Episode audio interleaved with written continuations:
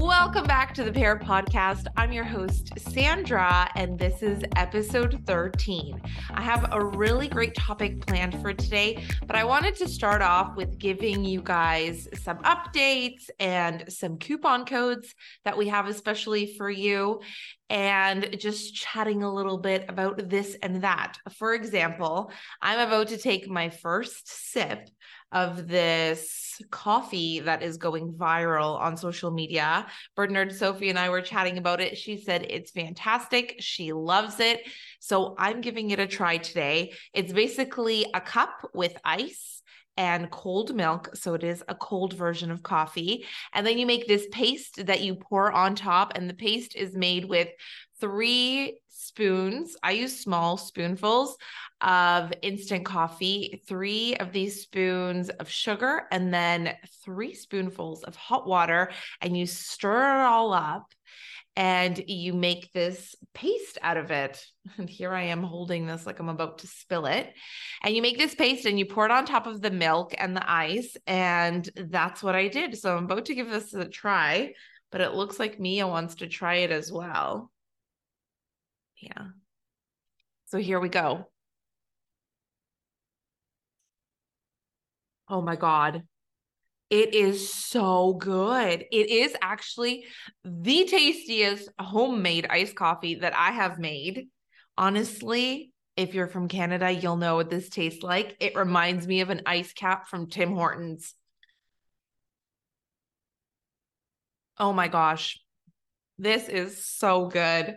Sophie, I agree. This is really delicious. And if you haven't tried this, you need to try it. It is just amazing iced coffee that you can make at home. There is soon going to be nothing left of this. So let's jump into the fun stuff. So I got Mia some new toys. And if you've been following us on Instagram and on YouTube, then you'll probably have seen all of our new bird stands and toys and fun mind games that I got for Mia. I recently got her these Trixie snack cups toy game, and it's basically 3 little boxes. The whole thing is wooden, and they have different types of lids, and I taught her how to forage for the treats that are inside of those cups, right? Are you telling everybody? Oh my gosh, you're so cute. And what else did we get that's new is these awesome Birb t-shirts. This one has a little conyer on it. It's a pineapple conyer, a cockatiel, and a lovebird, and it says grow positive thoughts, and it is so adorable. I just love these shirts, and the material is fantastic. I love the material of this one. I love the color, and I ordered a size up so that I can get that oversized, comfy look and feel. And I got it. Where did I get this cute t-shirt? From Birbtown. That's BIRB.TOWN. You can check out Birbtown's website as well. And you can shop from anywhere from Europe, North America, and just all over the globe. They have awesome t-shirts, and it's actually a small business. It's a girl named Jane, and she is just lovely. Her customer service is beyond 5 stars, and I really love these t-shirts. So we also have a coupon code for you guys. You can use MIA5 at checkout on the Birbtown website, and that way you can get 5% off your orders. What's next? We also have another coupon code for you guys, and that's for Planet Pleasures. You can get 20% off with the coupon code MIA20 when you're shopping for all of your parrots' favorite toys or new toys from planetpleasures.com. So make sure you check out those awesome t-shirts and awesome and safe bird toys. I also have another t-shirt from Birbtown, but I'll show you guys that one next time. And I'm so excited for that one because it is also so cute. Okay, what's next? I was also inspired by my chat with Georgie or Georgia from @Archie the Conyer. And she was talking about how Archie learned all these phrases, and 2 of her conyers can say quite a few words. Archie goes through all these different phrases that he likes to say for a period of time. And currently it's, I love you. And I thought that that was the cutest thing. And I've been trying to get Mia to say, I love you or mama for so long. So I followed her tips, which was to basically talk to your bird all of the time. I mean, I do this already, but now I'm talking to her even more. And usually I'm throwing in an I love you or mama when we're spending time together, or when I go over to her, I'm saying mama, mama, mama over and over again. And hopefully one day she's going to say, Mama Mia. So another thing is parent or parent ownership. It's really a learning curve, and we are constantly learning. And I know that this is something that I talk about a lot. And I also started this podcast because I want to bring you guys even more information about parrots and quality information, because there is a lot of info out there nowadays on parrots, but not all of it is good information or accurate information. And some of it is outdated or just complete myths. And so that's why with this podcast, the goal is to bring you even more good quality parrot content. And it's also the reason why we have a YouTube channel, and we do lots of great short videos, or hopefully great short videos on Instagram and YouTube, just so that we can share this as much as possible. So I want to take a moment to also thank you for tuning into the podcast and just helping it grow. I appreciate each and every one of our listeners, and that is you. So basically, what I wanted to chat about a little bit is a post that I saw, which had a beautiful reminder. I keep looking over to the side because I did make notes so that I can remember everything I wanted to chat about. But it had a beautiful reminder about when you're bringing a parrot into your home, you have to also take a look at it from a different perspective. It's not just bringing a pet home or just bringing an animal home. They have really wild instincts. With parrots, it's quite different. And what the post was getting at is that you have to remember that you are bringing the wild into your home.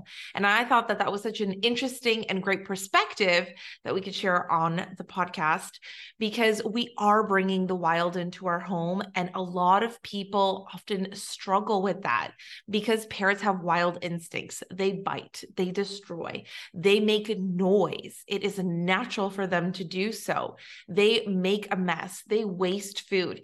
And other pets, you know, that are more common in most households don't do these things, or they don't do them the same way. And so it's really important for us to remember that we are bringing the wild into our home. And that's why I also always try to do things as close to nature intended as possible. So creating little bird stands and feeding healthy veggies and fruits and researching their behaviors and noise levels and things like that, and how they behave and how they hide their sicknesses and their hormones and all these different things. And it's really quite a learning curve. And if you are a new parent and you just got a bird, or you're new to this, you're a few weeks in, a few months in, even a year in, believe me, you will be constantly learning. And that's why it's also great to jump on YouTube, jump on this podcast, follow different pages so you can get different ideas and different information, because I might share some fun facts or a tutorial or something on one thing, and another creator might share something on another thing. And so you're constantly learning, and there's so much information. But if you're following all the good quality stuff, then you're going to get good quality information, tips, tricks, ideas, and things like that. And in our previous episode with Sophie, we talked about parrots in the wild and observing parrots in the wild and looking at research studies of parrots from the wild, because then we can better understand what parrots do in the wild. Another thing was Sophie found a study on foods that Conyers like to eat in the wild. So she sourced some of those and offered it to her birds. And I think that that's a great idea. And I'm constantly trying to find new things and new items and safe items that are going to enrich Mia's life. So another thing I also wanted to mention in regards to that is wing clipping. I've been seeing a lot more about this online, and I've seen some really great videos of people who are pro flying and anti wing clipping. And I am on that team. I will be honest. I don't believe in, you know, clipping a bird's wings. That's what makes a bird a bird. And no matter how you look at it, I know there's a bunch of people who are like, it's safer and my bird won't fly away and all of these different things. And I'm doing it for their safety. And will comment things on other people's videos or DMs saying, shame on you for, you know, being anti-wing clipping. But if you really do the research and understand the psychological effects that it has on a bird and understand the physical effects that it has on them as well, it affects them mentally, emotionally, physically, in just so many ways. But it's as if someone took that away from you temporarily. Took your legs because they don't want you to walk away or leave. And what we should do instead of clipping a bird's wings to keep them safe or from flying away is we should allow them the opportunity to fly indoors and secure your doors, your windows. You can get nets put on. There's really great ones out there. We got custom nets done for each of our windows and our balcony door so that if the door or window is ever open or a guest comes over and forgets that our bird is out and cracks the window open, we don't have to worry because we have nets everywhere. And we always pay attention to when she's out and supervising and doors being opened and things like that. So there are ways of preventing our birds from flying away and keeping them safe. And that includes also supervising them every time they have out of the cage time, but allowing them to fly and spread their wings and build those muscles and develop confidence and all of these different things. And I already have a guest in mind to bring onto the show, hopefully, and chat more about the importance of flight for birds and why wing clipping is full of cons, really. I don't see any pros to it. And talk a little bit even about free flight. And if you're interested in that and you're watching this on YouTube, leave a comment below. But I think that it's also beneficial to talk a little bit about free flight because it is not something that is for everyone. And there are a lot of things to consider. And the most important ones are training and recall. Next is also the size of your bird and predators in the area and researching your area and just making sure that when you do free flight, it's in a really safe environment and there's not going to be any risk posed to your bird. So there's a lot of things to consider. And there's also alternatives. You can have them out and flying around in your home, giving them that out of the cage time every single day. Mia gets a lot of out of the cage time. She's probably out of the cage at least half of the day. But I also am fortunate enough that I work from home. So I'm able to have her out and hang out with me when I am on the computer or doing stuff. Or I set up a lot of her bird stations right near my workspace so that I can keep an eye on her, but she is also keeping busy. Alternatively, you could also find maybe a community on Facebook or other bird parents and get a gym space or find out where they go with their birds. Because I know that there are some gyms or school gyms that will allow you to come in and use the space for a certain amount of time. And you can bring your bird and let them have this massive space to fly around. But before you do something like that, recall training and making sure that they're good at flying and all of these different things are going to be really important. So if you're interested in all of that, then I will find us a guest to join us on the show and talk more about free flight training, anti-wing clipping, the pros and cons, why people do it, et cetera, et cetera. This coffee is so good. This is the only coffee I'm drinking until it's completely fall. But since it's already September, I will be completely honest with y'all. Every time it's a little cool outside, I get so excited because fall is my favorite season and I love sweater weather. I live in leggings. I love them.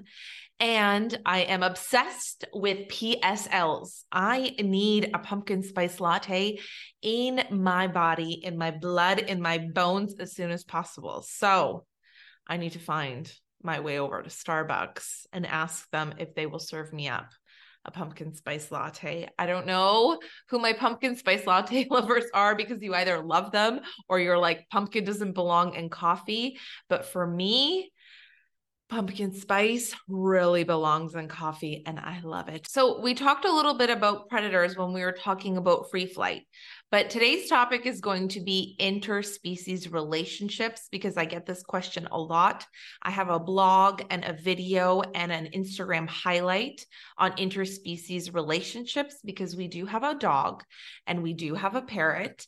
And when Lambo is small and we moved to Thailand, we also got Mango. And so if you don't know, or you're new to the podcast or the channel, Mango is happy, healthy, and well. And he's basically been adopted by our best friends. When we were in Thailand, we got Mango. And then when we relocated to Poland, we came with Lambo, but Mango was supposed to join us later on and we got Mia. So we've always had a dog and a bird. And basically since we started to get pets, I think Lambo was about 7 or 8 months old.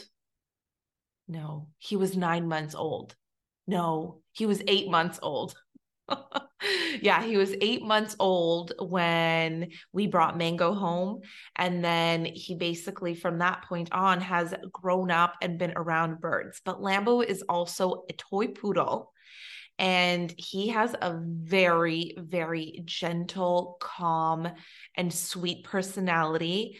And really, we just nicknamed him Angel. And that is like his second name because he really is just that, an angel. So you need to consider what type of animals you have and if the relationship would be safe. And so first, before we get into talking more about interspecies relationships and how it works and if it works and how to go about it, I want to talk a little bit about predators for parrots, because in this episode, I'm going to be specifically talking about a bird and dog relationship. And so first, let's talk about predators. So predators for parrots can really vary, but they do have quite a few. And of course, there's birds of prey like hawks and eagles and other types of big birds. They will hunt perhaps parrots or their nests with their eggs. And then another one is snakes. We have to remember that parrots come from the wild in the jungle and there are snakes there.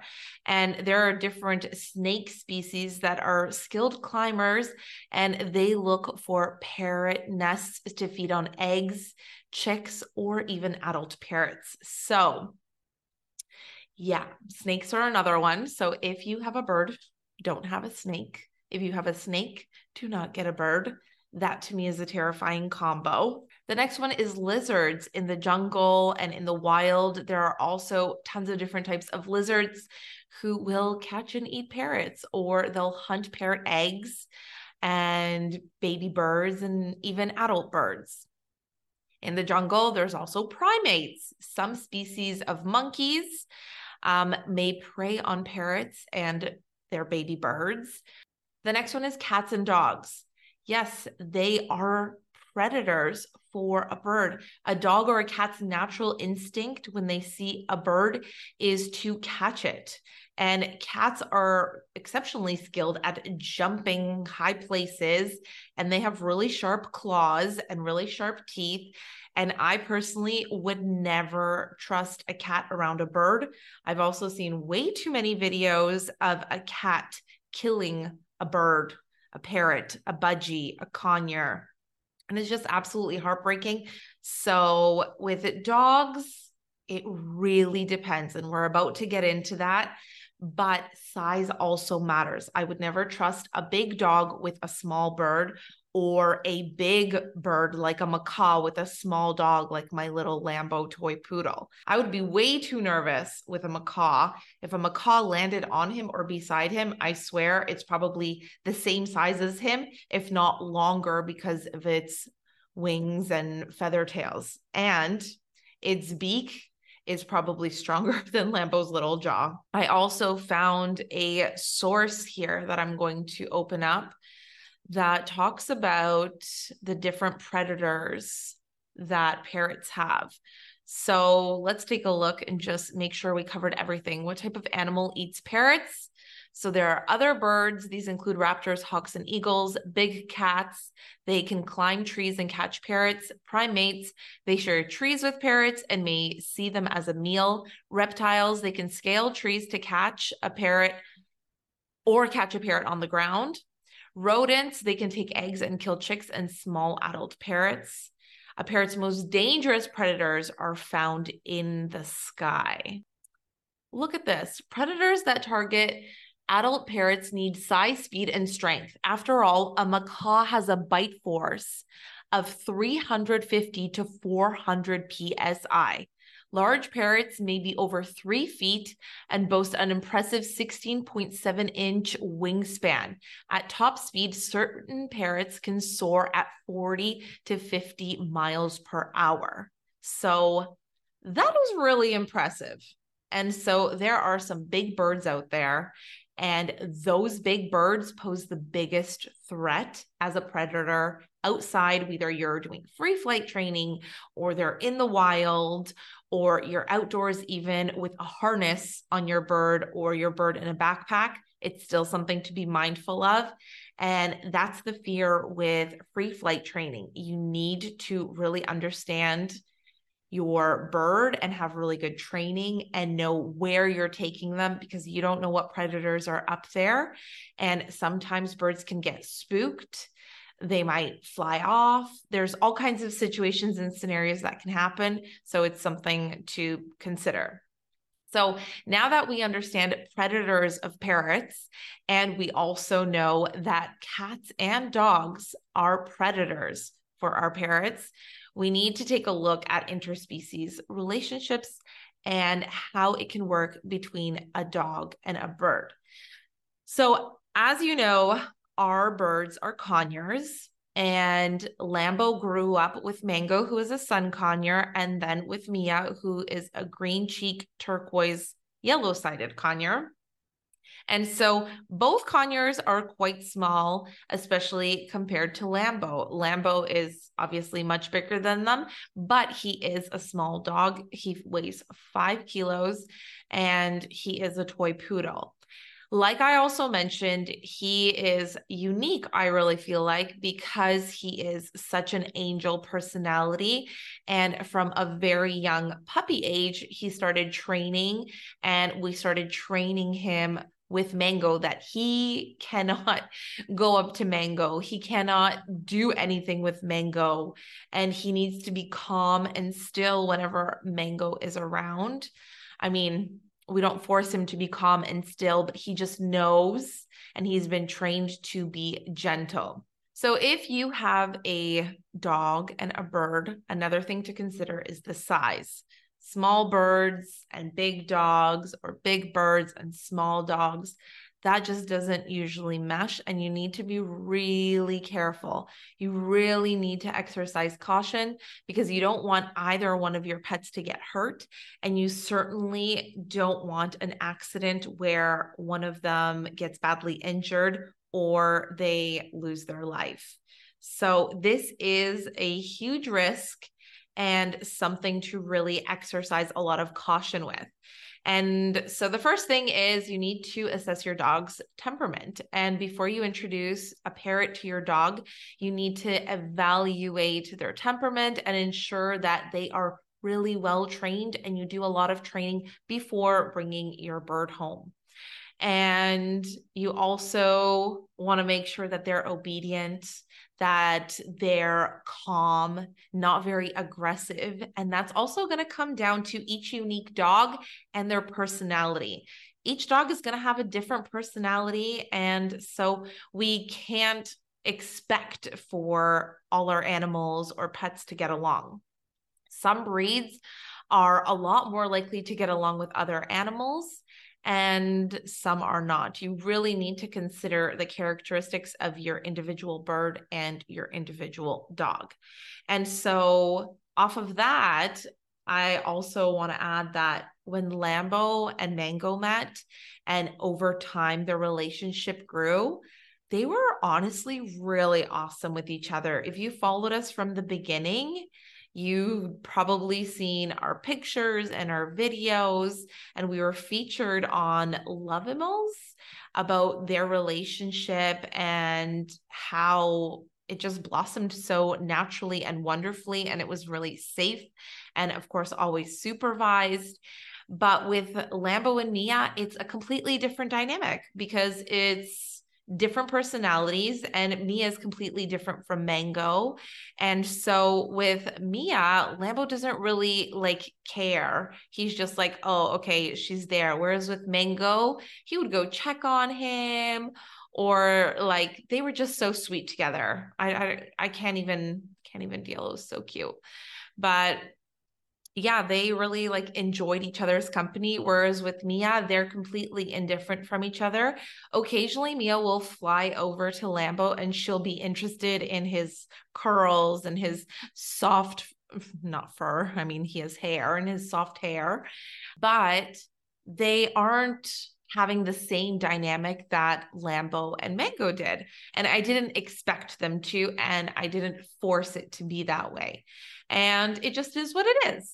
So the next thing, which we talked about a lot, is training your dog. You want to do a lot of basic obedience training. This is going to be crucial. You want your dog to have commands down packed, like sit, stay, leave it, or down. These are going to be essential in controlling your dog when your bird is out.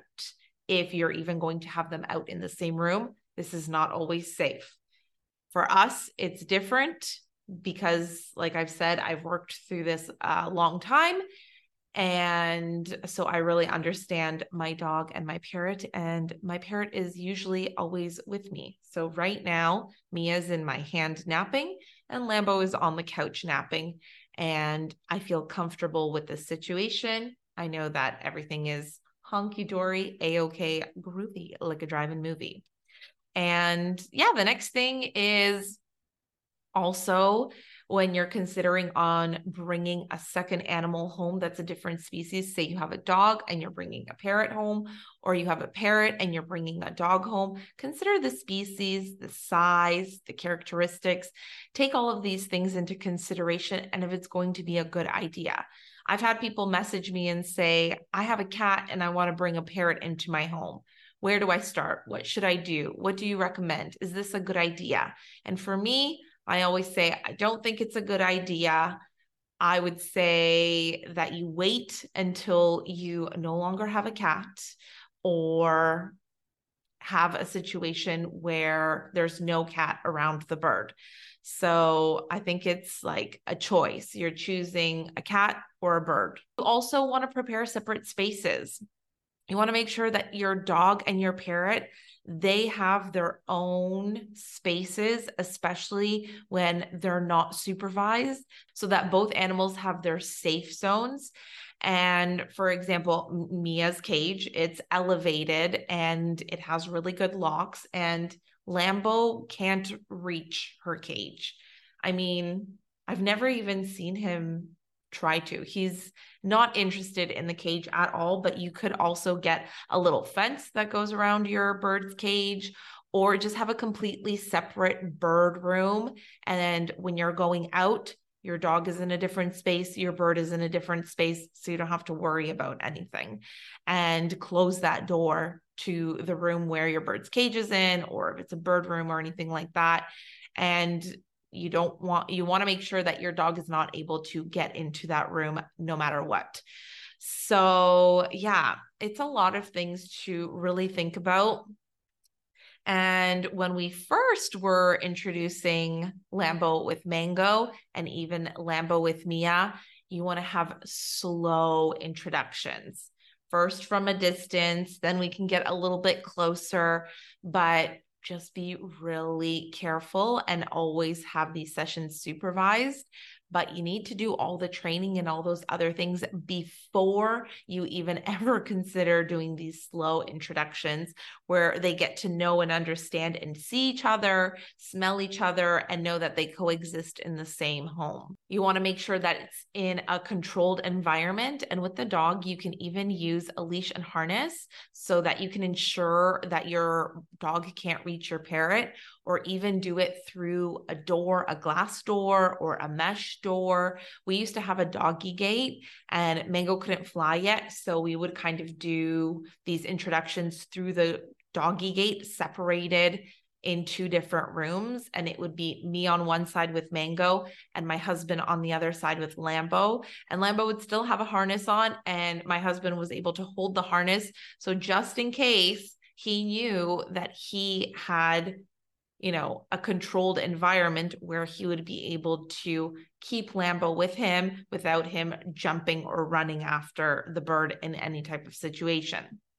So that's also going to be important.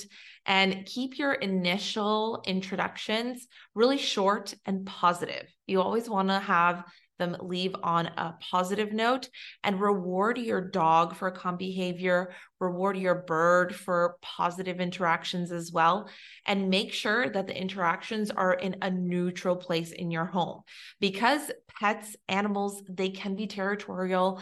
It's in their nature to be territorial sometimes over certain areas or environments, or, you know, their aviary or their bed and things like that. You want to make sure that it's in a neutral area for both of your pets. You also need to make sure that you're monitoring body language. And this is also really important. You need to pay close attention to your dog's body language and your bird's body language, especially with each interaction, whether it's short or longer, and ensure that the interactions are at the right time of the day. So if you start to see that either one of the pets are feeling stressed, agitated, aggression is starting to build up or anything like that, you need to step in and stop that and make sure it's in a controlled environment so you can stop it. And you want to make sure it's at the right time of day. So you wouldn't do it when your dog is feeling hungry or feeling super playful, or just came back from the vet and got their vaccines, or and are feeling really tired, or when your parrot is feeling cranky or hormonal or hungry because they just had their largest poop in the morning and now they're ready to eat and you're trying to have an interaction with your other pet.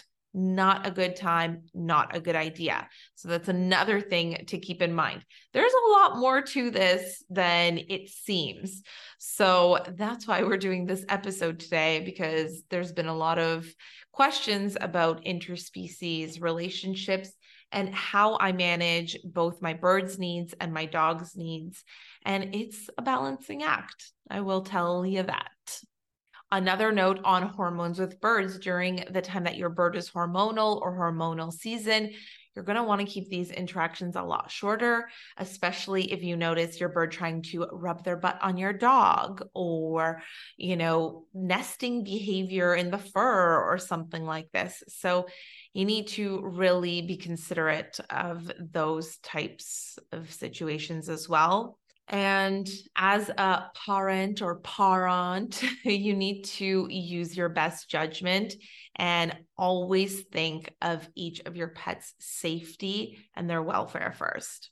And whenever they do have good interactions, you want to reward and reinforce that positive behavior.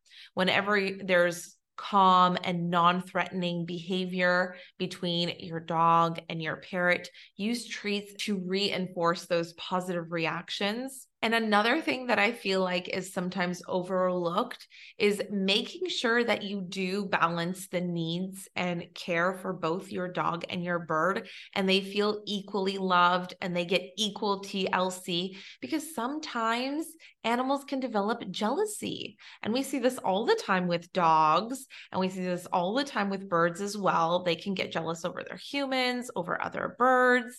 They have that in them, that they can become jealous and feel jealous. So if they are jealous of one another, then that can be really problematic. And these interactions are also not going to be a good idea.